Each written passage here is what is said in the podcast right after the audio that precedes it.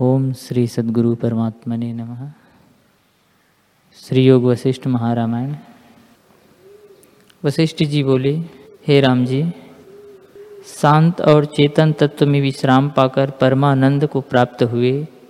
समस्त सभा जो बैठी थी, वह भी वशिष्ठ जी के वचन सुनकर सम और आत्म समाधि में स्थित हुए और बोलने वाले का व्यवहार शांत हो गया।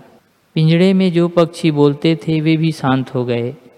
वन के जो वानर थे, वे भी वचन सुनकर स्थित हो रहे। सब ओर शांति छा गई।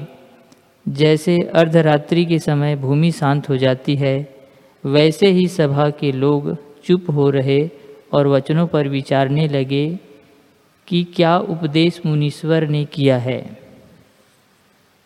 एक घड़ी तक शांति रही।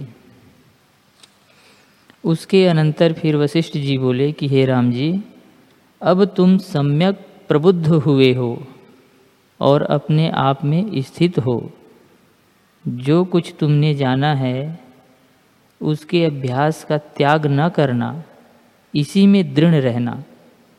हे राम जी, संसार रूपी चक्र का नाभि स्थान चित्त है। उसी चित्त नाभि के स्थिर होने पर संसार चक्र भी स्थिर हो जाता है। इस संसार रूपी चक्र का बड़ा तीव्र वेग है। रोकने से भी नहीं रुकता। इसे दृढ़ प्रयत्न करके इसको रोकिए।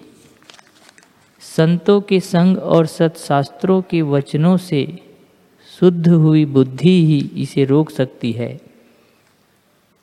हे राम जी अज्ञान से जो देव कल्पा है, उसका त्याग कर अपने पुरुषार्थ का आश्रय लो। इसी से परम शांत पद प्राप्त होता है। ब्रह्मा से लेकर चीटी तक यह अज्ञान रूपी संसार चक्र असत रूप है और भ्रम से सत्य की नाई भाषित होता है। इसका त्याग करो। हे राम जी असत रूप पदार्थों में जो राग या द्वेष रखते हैं, वे मूर्ख हैं। उनसे तो चित्र लिखित पुरुष भी श्रेष्ठ है। जब इष्ट विषय प्राप्त होता है, तब ये हर्ष से प्रफुल्लित होते हैं और अनिष्ट की प्राप्ति से द्वेष करते हैं।